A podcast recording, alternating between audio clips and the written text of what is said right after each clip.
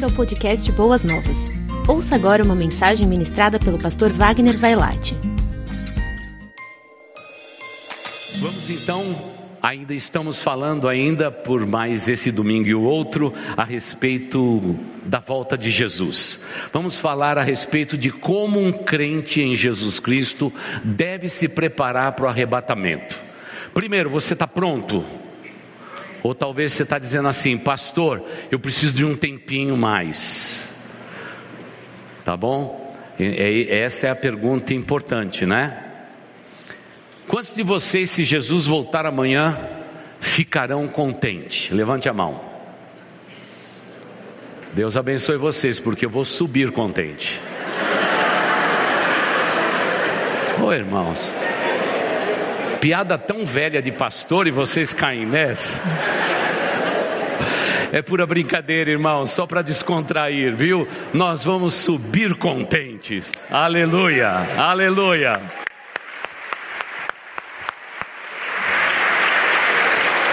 Querida igreja, hoje você vai me acompanhar em vários textos da palavra de Deus, porque se eu e você estamos preparados para o arrebatamento, lembre-se do seguinte: não se esqueça da preparação. Para todo grande evento, nós precisamos nos preparar para ele, você deve estar preparado. Veja o que nos diz Mateus 24, 44.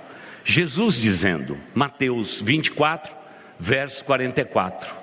Assim também vocês precisam estar preparados, porque o filho do homem virá numa hora em que vocês menos esperam.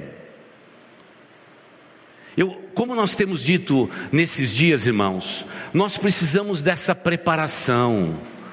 Nós precisamos começar a preparar os nossos filhos para o arrebatamento. Precisamos falar sobre isso a outras pessoas. Precisamos ter esse cuidado, esse carinho, ainda que não saibamos o dia, a hora e o momento. Jesus recomendou: estejam preparados. Estejam preparados.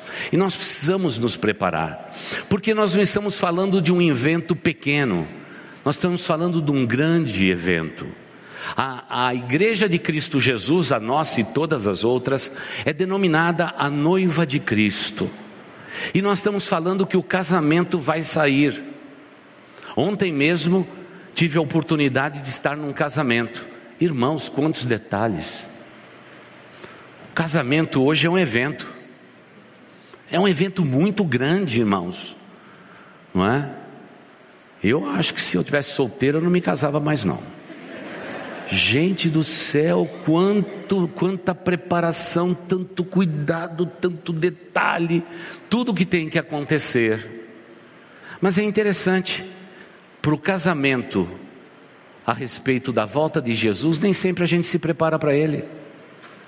Nós só cremos que Jesus vai voltar. É como se a gente tivesse mais ou menos assim: sou crente, venho à igreja, estou pronto para subir. Não, mas Jesus Cristo diz que nós temos que estar preparados. Pastor, como que vai acontecer essa preparação? É muito simples, irmãos.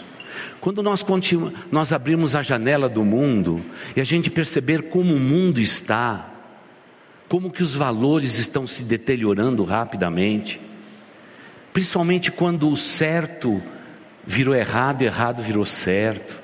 Quando várias coisas estão acontecendo, já é um sinal que nós devemos nos preparar para a volta iminente de Cristo Jesus. Eu preciso me preparar, você precisa se preparar, porque aquele dia será um, um dia de grandes surpresas. Muitas pessoas que muitas vezes se denominam cristãos ou se autodenominam cristãos vão ficar e vão passar tanto pela tribulação aqueles três anos e meio, como também a grande tribulação, que são os três anos e meio seguintes. É um período de dor como nunca se houve na face da terra. É, é por isso que nós temos que estar preparados, nós temos que estar atentos a todas as coisas. Temos que ler um jornal, temos que assistir uma TV. Hoje é difícil assistir TV, mas assistir TV, receber informação pelas tuas redes sociais e imediatamente medir pela bússola da palavra de Deus, aquela bússola que nos dá o norte, O que isso tem a ver com a volta de Jesus Cristo? É assim que a gente se prepara.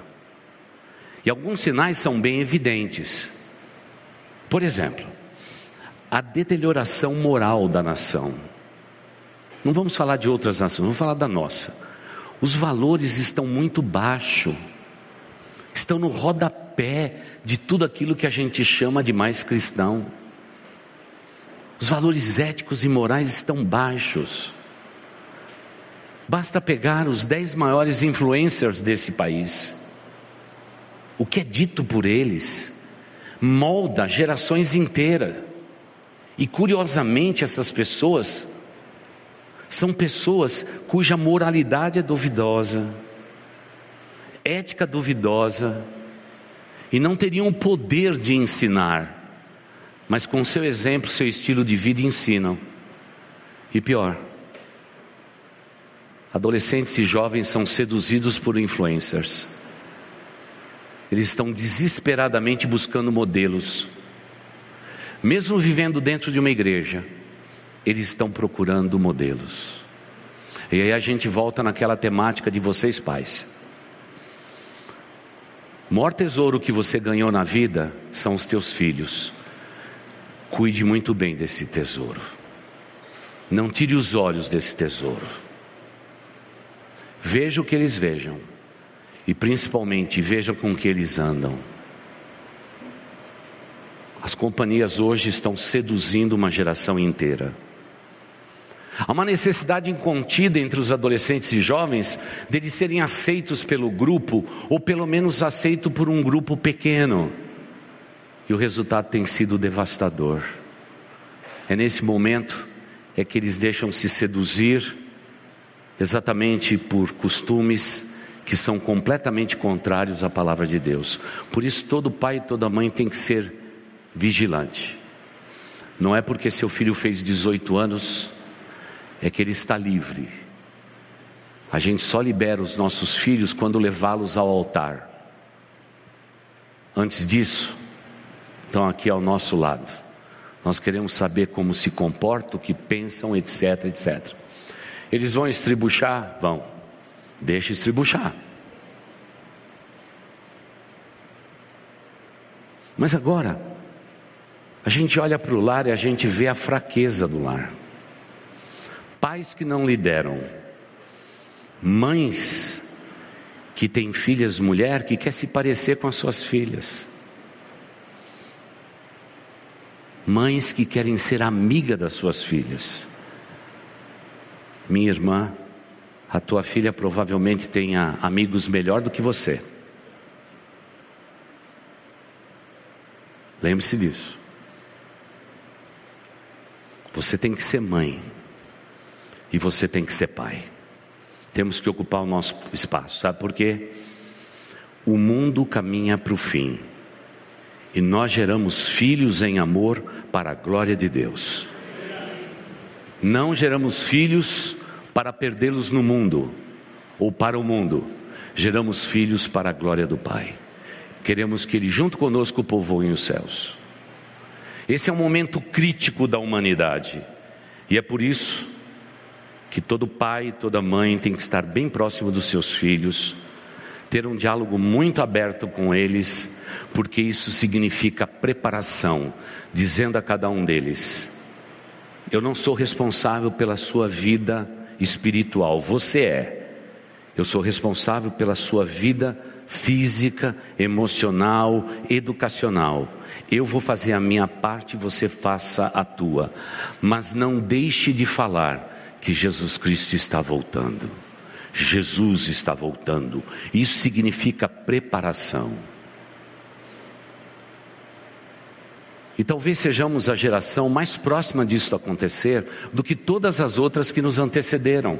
É por isso que temos que estar mais vigilantes, porque as coisas, elas sorrateiramente acontecem conosco. Os valores éticos e morais da igreja, infelizmente, estão sendo afrouxados para que possamos ser uma igreja atraente, uma igreja que abrace todo mundo.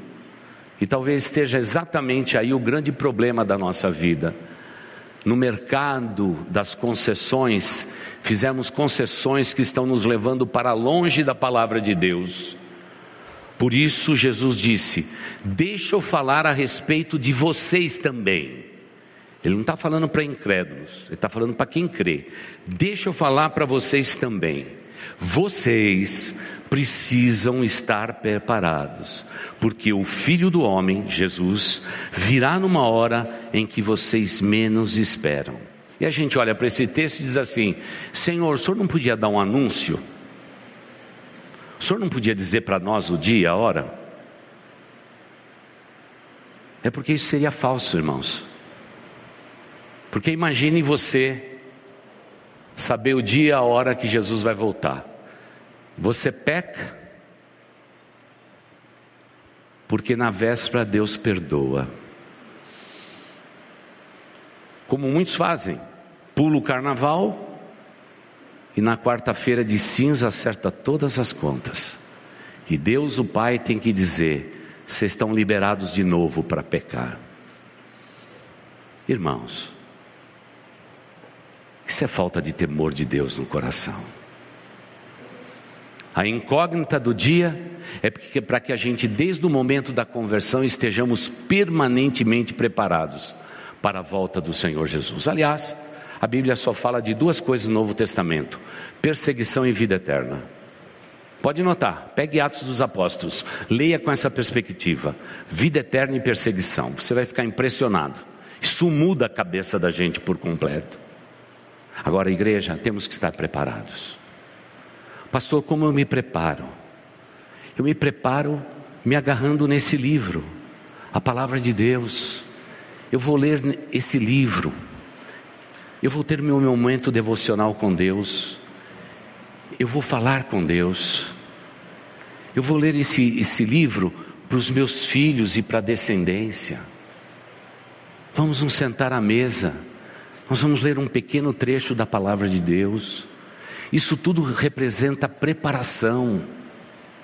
Mas o grande problema é que a gente não se prepara nem para a refeição, quanto mais para essa refeição. Tudo a gente tem feito de maneira atropelada como igreja nesses dias, principalmente vivendo em São Paulo. Um come num horário, outro come no outro. A gente terceiriza, né? iFood para as crianças no quarto coloca uma televisão de 70 polegadas para cada um deles. Nós estamos servindo tudo menos a palavra de Deus. E o resultado é devastador, é terrível. Preparação. Se eu virasse a tua tela para o lado esquerdo do seu celular e perguntasse quantas horas você passou essa semana nas redes sociais, você acredita que no Brasil é uma das maiores médias mundiais? Por isso que a turma está investindo aqui. E eu sei que você diz, pastor, o meu Instagram é de graça, é por isso que eu uso. Meu Facebook é de graça, por isso que eu uso. Irmão, se a gente não paga, sabe quem é o produto? Somos nós. Produto. É assim que a rede social funciona. Nós somos produto. Por isso que não pagamos. Mas se eu empurrasse ali do lado, você estaria na estatística brasileira? Uma média de 36 horas por semana na rede social? Quanto tempo você passou com a Bíblia aberta?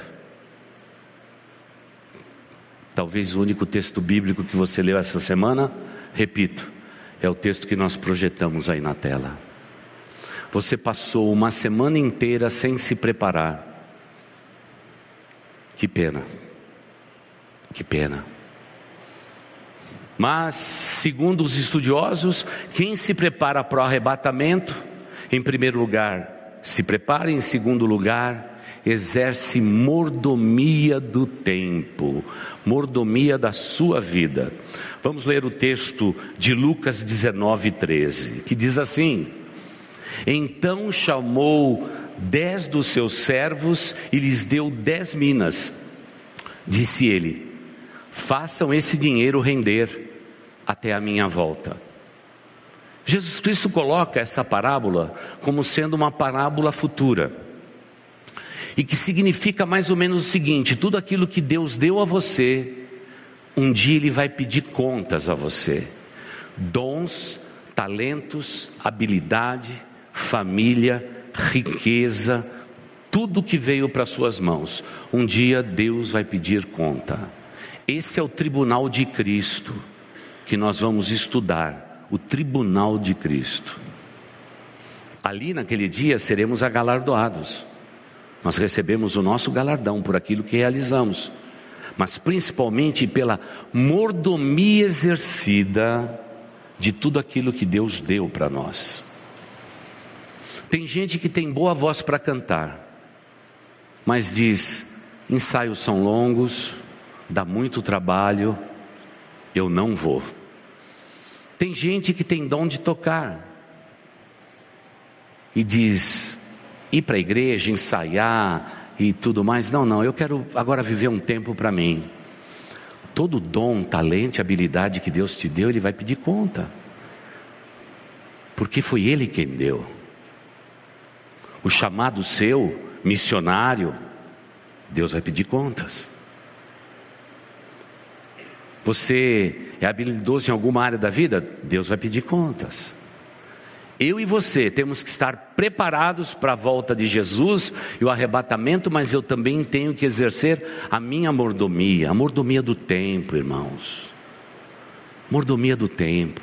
Como que temos que realmente cuidar muito do tempo, esse milagre que não se repete na nossa vida, irmãos. Temos que cuidar muito bem do tempo que Deus nos dá.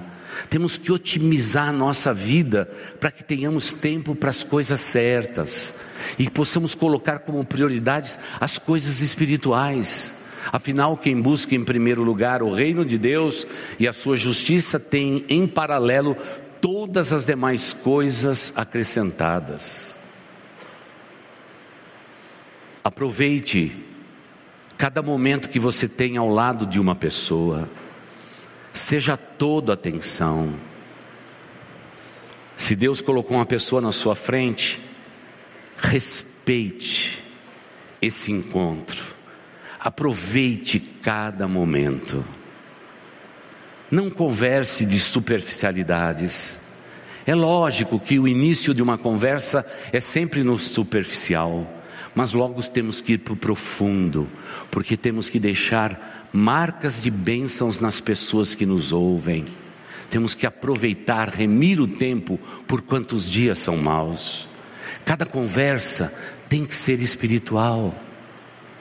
O significado da nossa vida é espiritualidade. Podemos conversar de superficialidades? Falaremos. Isso é, é o contorno, é a moldura da conversa que temos, mas o essencial é Cristo em nós. O essencial é Jesus em nós. Mas, no entanto, nós estamos confundindo todas as coisas. Falamos de superficialidades e quando vamos falar das coisas espirituais, ficamos com medo. E o medo não vem de Deus. Para exercermos a boa mordomia, eu preciso aproveitar cada oportunidade que Deus dá.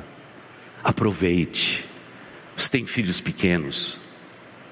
Ei, tire o sapato. Jogue com eles no chão. Mães, não fique muito preocupado com aquela sala. Tem mulher que idolatra a casa. Tudo tem que ser perfeito. Não, bagunçado não pode, tá? Mas irmãos, temos que aproveitar cada momento com as crianças. Vocês avós, traga os teus netos. Coisa mais gostosa de ser avô, a gente estraga eles e manda de volta para casa dos pais. Aproveita. Ah, um chá com um amigo, um café com alguém que a gente conhece, uma conversa que de repente surgiu em algum lugar. Irmãos, são momentos únicos de Deus na nossa vida. Eu não só me preparo, mas eu exerço a mordomia do tempo de maneira inteligente. Inteligente. Imagine, por exemplo, na pandemia. Teve gente que nesse país chamado Brasil, segundo a Netflix, chegou a passar uma média de seis horas maratonando a sua série que nunca termina. E ficava esperando lá. Próximo capítulo. Que negócio vai pulando, pulando, pulando, pulando. E aí ele nem espera, ele aperta já o ok. Pula logo esse negócio. Resumo do próximo capítulo, pula logo. Qual o tempo que esse povo teve ao redor da palavra de Deus? Já que tivemos tempo, estávamos todos isolados. Qual foi o tempo que você se reuniu e fez da tua sala um culto da fogueira, entre aspas, aproveitando o tempo que Deus lhe permitiu? Ah, irmãos, somos péssimos em mordomia. Claro que poderíamos falar a respeito do tempo, da vida, poderíamos falar das finanças e etc. Mas essa parábola está aqui porque Jesus está dizendo: um dia o Senhor dessas minas, desse tesouro, vai pedir conta da confiança que Ele concedeu a mim e a você a respeito de tudo que nós temos. Porque para um cristão, a vida não é minha, a vida pertence a Deus, o meu negócio não é meu, o meu negócio é de Deus. Os meus filhos não me pertencem, pertencem ao Senhor, afinal, os filhos são herança de quem? Do Senhor. Ele morre? Não. Então não tem como resgatar.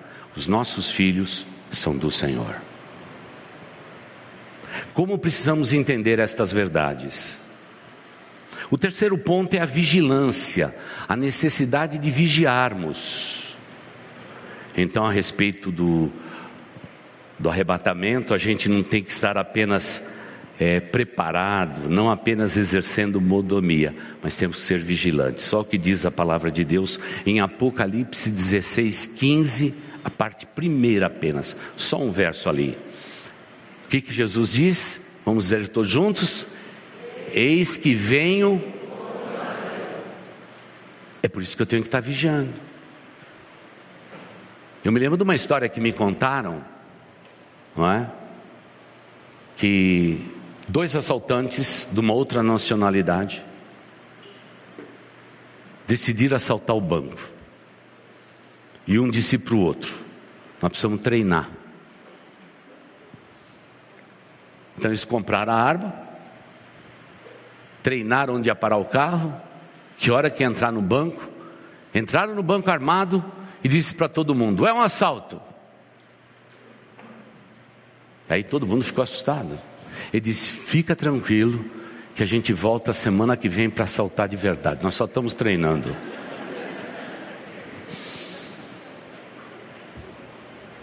Quando Jesus diz a você: Ei, eu venho como ladrão, ele não diz o dia e a hora, é por isso que eu tenho, eu e você temos que vigiar. Temos que estar vigilantes porque o dia e a hora nós não sabemos. Eu me lembro de ter pregado a respeito desse texto para um grupo de motoristas de táxis. Eles decidiram depois do culto que eles iriam escrever assim no painel do carro do táxi. Naquele tempo que os Fuscas, eu sou desse tempo, que para ser taxista tinha que tirar o banco do passageiro e amarrava-se uma corda Assim que entrava, ele puxava porque a turma sentava no banco de trás do Fusca. Tinha Fusca táxi para todo lado. Quantos de vocês viveram esse glorioso tempo na cidade de São Paulo? Levante a mão. Olha os dinossauros aí. Igual o pastor. Eles decidiram escrever lá na frente o seguinte: olha, em caso de arrebatamento, faça bom proveito desse veículo. E aí o negócio pegou até o Diário de São Paulo, que existia naquele tempo, disse assim: algo estranho está acontecendo na cidade. Você entra nos táxis e todos eles têm a mesma escrita: em caso de arrebatamento, faça bom proveito desse veículo. Eu achei legal ter saído no Diário de São Paulo. E aí foram procurar de quem foi a ideia. E todos os cristãos disseram assim: Ouvimos que Jesus vai voltar e já estamos praticando. E o ideal deles era dizer para cada pessoa que entrasse no seu táxi: tome cuidado, porque essa pode ser a sua última viagem. Irmãos, talvez esta seja a tua última viagem para esta igreja. Talvez não haja culto da noite. Por isso eu e você temos que estar vigilantes. Temos que escorregar da cama, cair de joelhos, orar pedindo a proteção de Deus, invocar o nome do Senhor e dizer sempre para Ele: Senhor, se este é o meu último dia na face da terra, junto da Sua igreja, estou pronto para subir. É claro que as pessoas que querem se casar têm que andar depressa. Você tem igreja, tem pastor, vamos casar. Está faltando alguma coisa? Aí eu não posso ajudar. Posso sugerir, mas ajudar não posso. Disse Jesus: Eis que venho como ladrão. Como um Deus bondoso pode se parecer com um ladrão? São nesses momentos que a Bíblia parece contraditória, mas ele não está dizendo que ele é ladrão, ele vem como ladrão, repentinamente, porque ladrão não avisa quando vai roubar. A igreja Boas Novas passou por isso.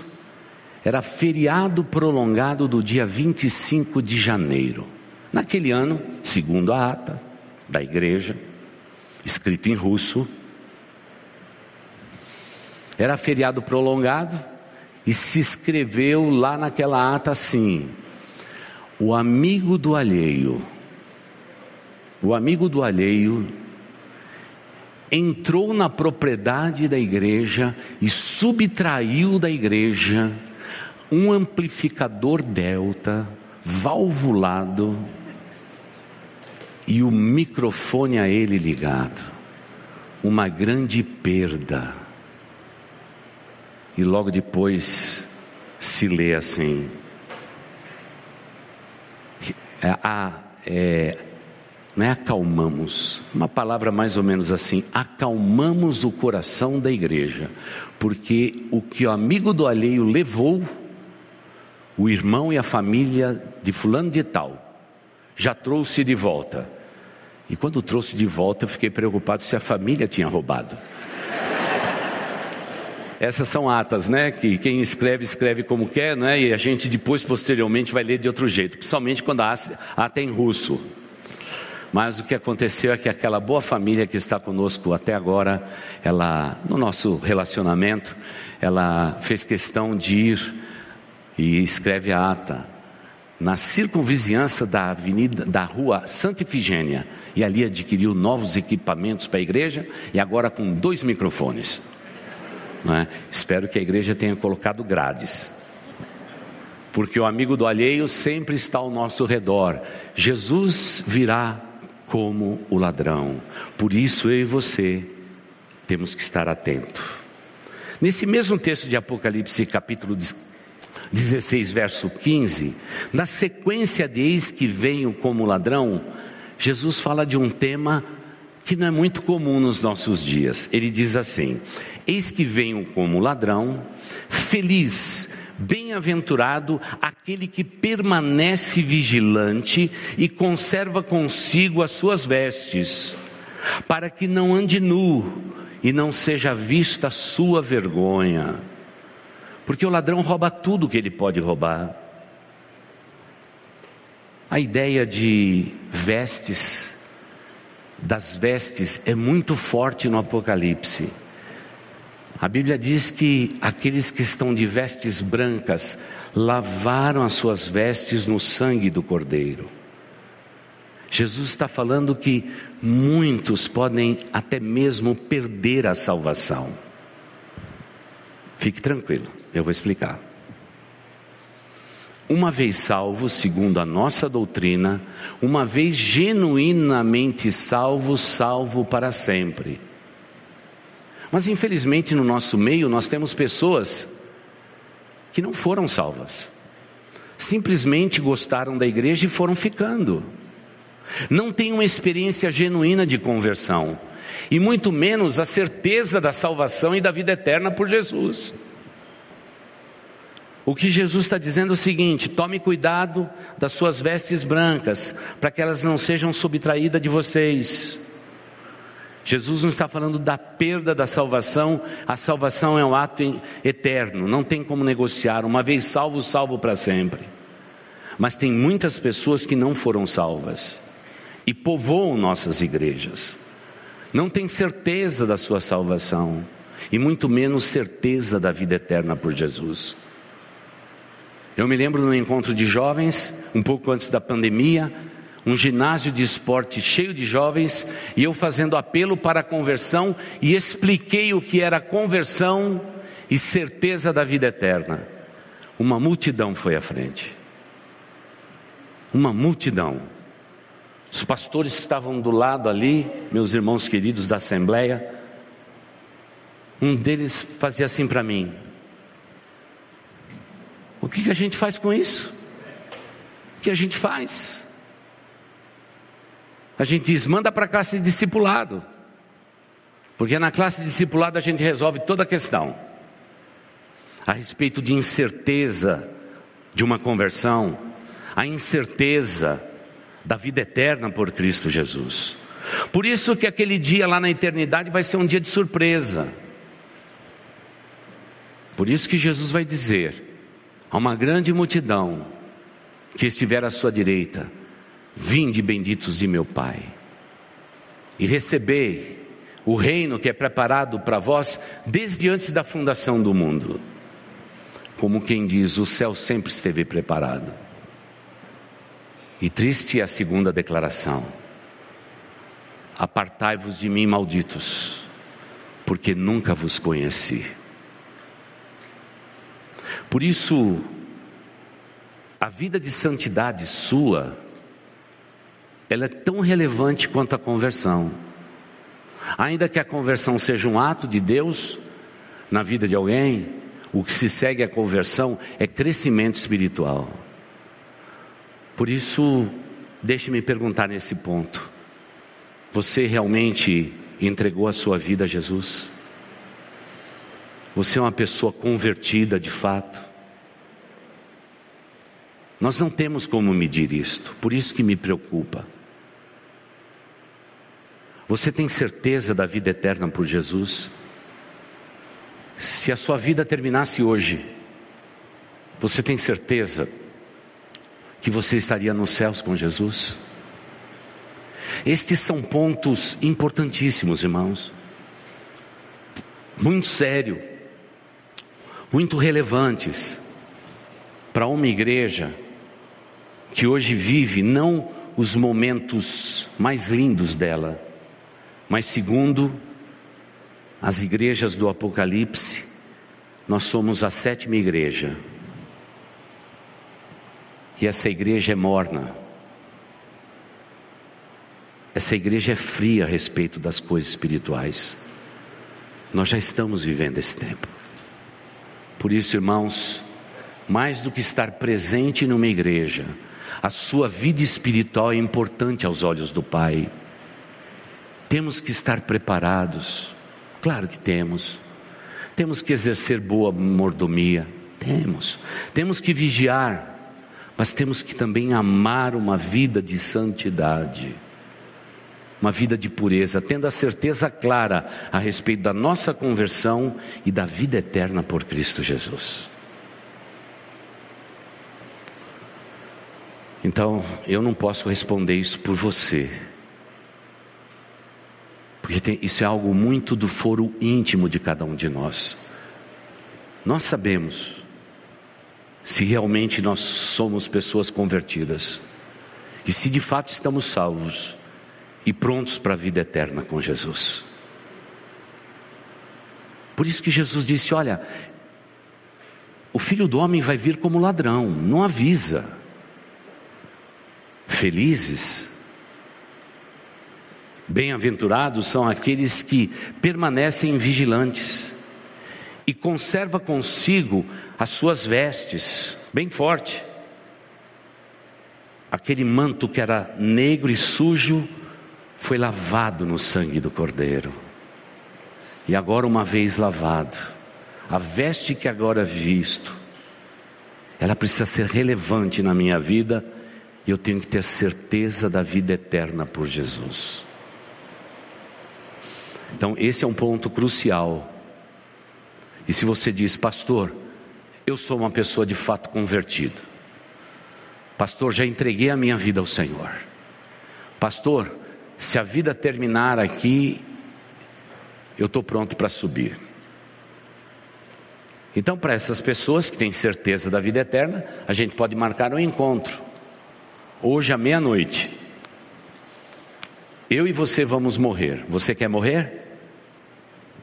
A maioria diz para mim assim: não, pastor, eu quero continuar vivendo. Essa é a vida. Então, por favor, leia comigo o versículo seguinte, que fala sobre a paciência.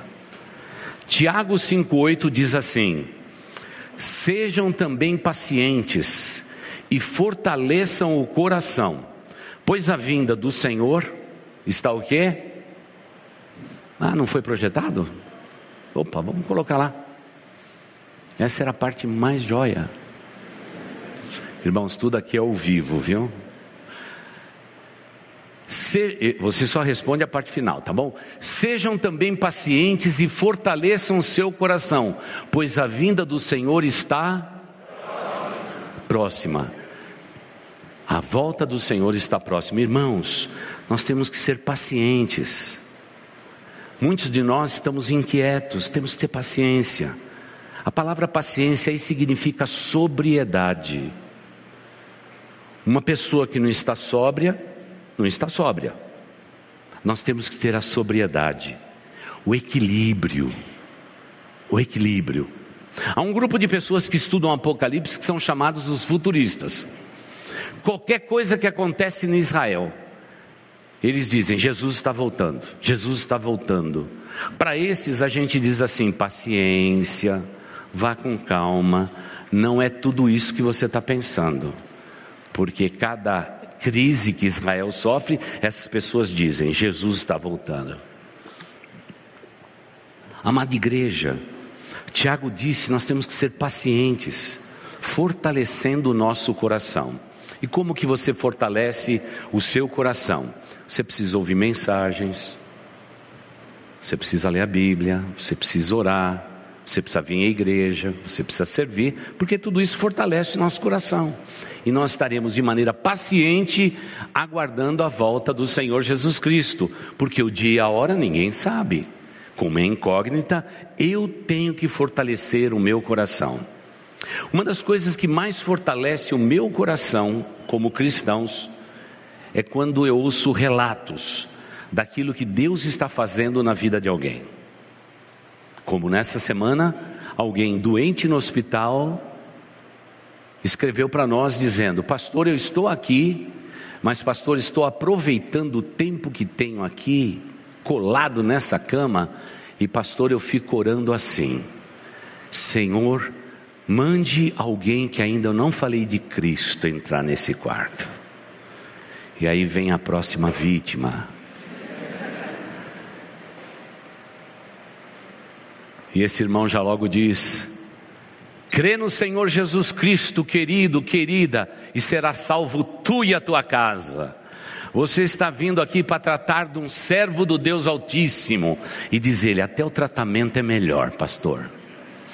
Porque aí nesse mundo todo mundo dá carteirada, sabe com quem você está falando? Sabe quem é meu pai? E ele já vai, vai logo entrando carteirando, dizendo assim: Eu sou filho do Deus Altíssimo.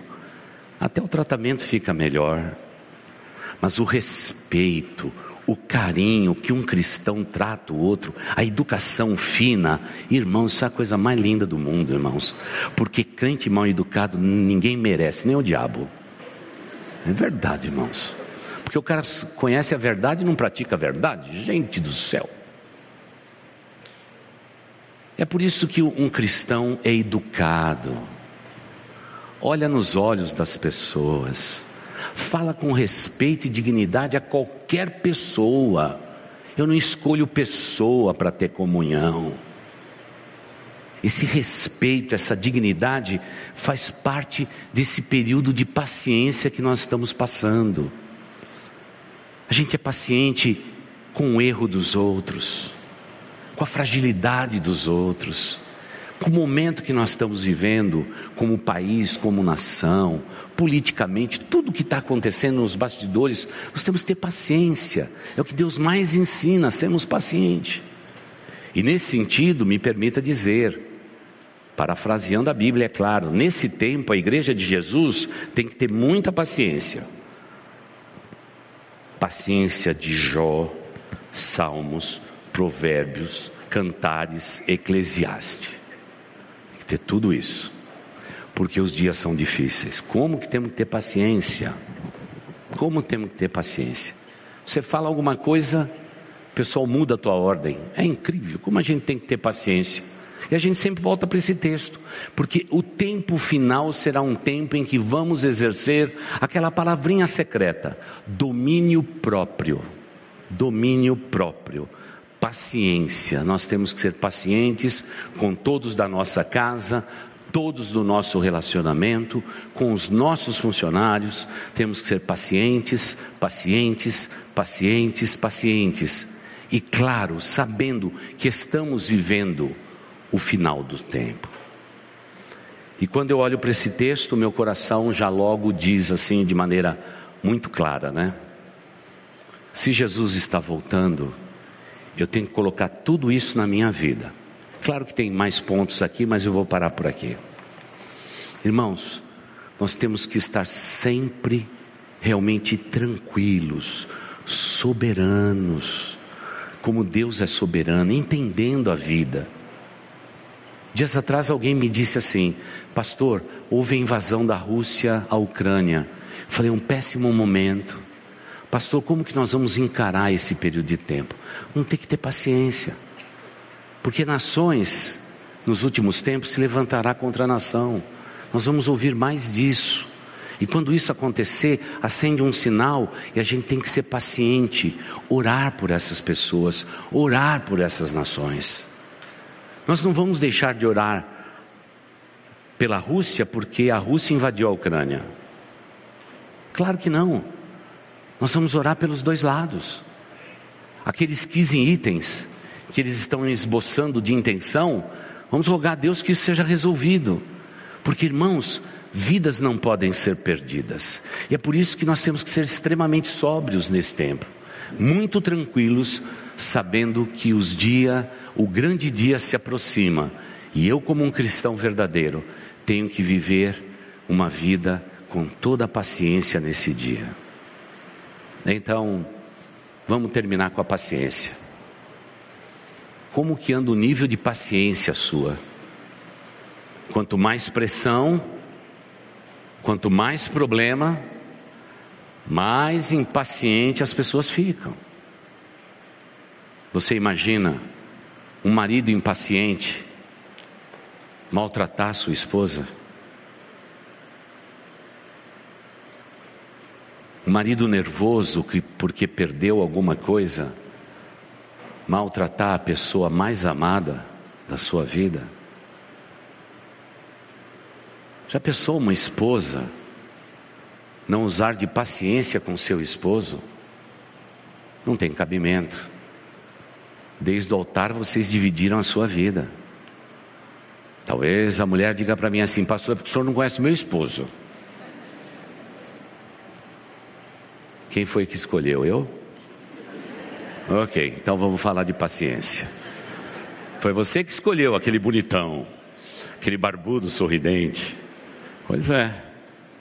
Você imaginou pais vivendo problemas e maltratar uma criança? Não ter paciência com os filhos? Gente, que mundo que nós estamos vivendo. Parece que nós precisamos de paciência em todas as áreas da vida. Já viu filhos que não honram os pais? Que momento triste da humanidade. Esse jovem ou estes jovens estão comprometendo todo o futuro deles por causa de um breve momento de prazer no momento, maltratando os seus pais. Há quem diga que uma mãe, principalmente se for nordestina, ela consegue cuidar de 10, 15 filhos. Na velhice dela, 15 filhos não cuidam dela ou dele. Vivemos num mundo estranho. Tiago sabia porque disse que nós teríamos que ter paciência. Porque, irmãos, somos cristãos. Cada pessoa que cai no campo de batalha dói no nosso coração. Cada pessoa que foi vitimada pela Covid no nosso país e no mundo, provavelmente 5 milhões de pessoas tenham morrido vitimadas pela Covid, irmãos. Isso dói no nosso coração, porque o nosso Deus diz que uma alma vale mais do que o quê? Do que o mundo inteiro, irmãos. Irmãos, é tempo de desfrutarmos da paciência. Temos que ser pessoas equilibradas. O desequilíbrio não combina conosco. E se você, meu irmão ou minha irmã, dentro do teu lar, você levanta o volume da sua voz, para prevalecer sobre o seu cônjuge, eu já sei quem está errado ou quem está errado, porque ninguém precisa levantar o volume da voz para poder prevalecer uma ideia correta. Ninguém. É interessante os dias de hoje. Seus filhos falam por vocês. Quem é que grita mais na sua casa? É certo a gente gritar? As crianças dizem: Não! Quem grita lá mais? Ah, quando a gente grita, o papai grita mais e diz assim: Não gritem! E a professora pergunta: Você fica confuso com isso? Fico. Porque eu gritei e o papai grita mais para eu não gritar, mas ele gritou mais do que eu.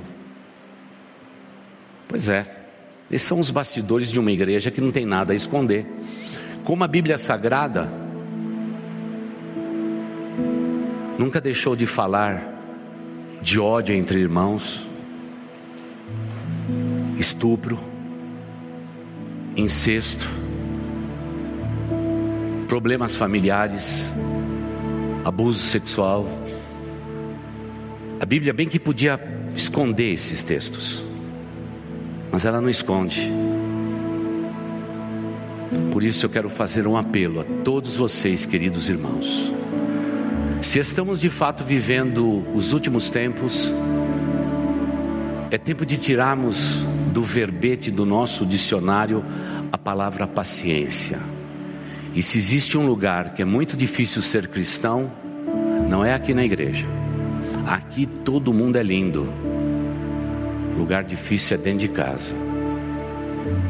Mas não se esqueçam, igreja, olhos pequenos olhando para vocês. E repito, antes de cantarmos essa doce canção, meu irmão, minha irmã, as crianças que vocês vão pegar daqui a pouquinho no ministério infantil, eles não estão preocupados com a herança que vocês vão deixar para eles: dinheiro, bens, culturas. O que uma criança mais quer receber é legado, e legado de fé, de pais que invocam o nome do Deus Altíssimo, pais que amam o Senhor e a igreja do Senhor Jesus. Pais que tenham a visão do reino de Deus sobre a face da terra, como vamos aprender a respeito do reino de Deus que passa também pela Ucrânia. Alguém nos ensinou um dia que o que é importância é a herança. Não, irmãos, é o legado. É isso que fica na vida dos nossos filhos para sempre. Por isso, irmãos, se é tempo de paciência, é tempo da gente deixar Deus falar o nosso coração. eu volto logo depois do louvor para pedir paciência para o povo de Deus, não somente na expectativa da volta de Jesus, mas do estilo de vida que a gente vive hoje, porque saindo daqui, a sua paciência vai ser medida. Naquele sujeito que vai tentar passar na tua frente, você indo para casa. Tudo isso é verdade. E aí é que nós vamos exercer a paciência e o domínio próprio para sempre. Você ouviu o podcast Boas Novas? Não se esqueça de seguir nosso canal para ouvir mais mensagens que edificarão a sua vida.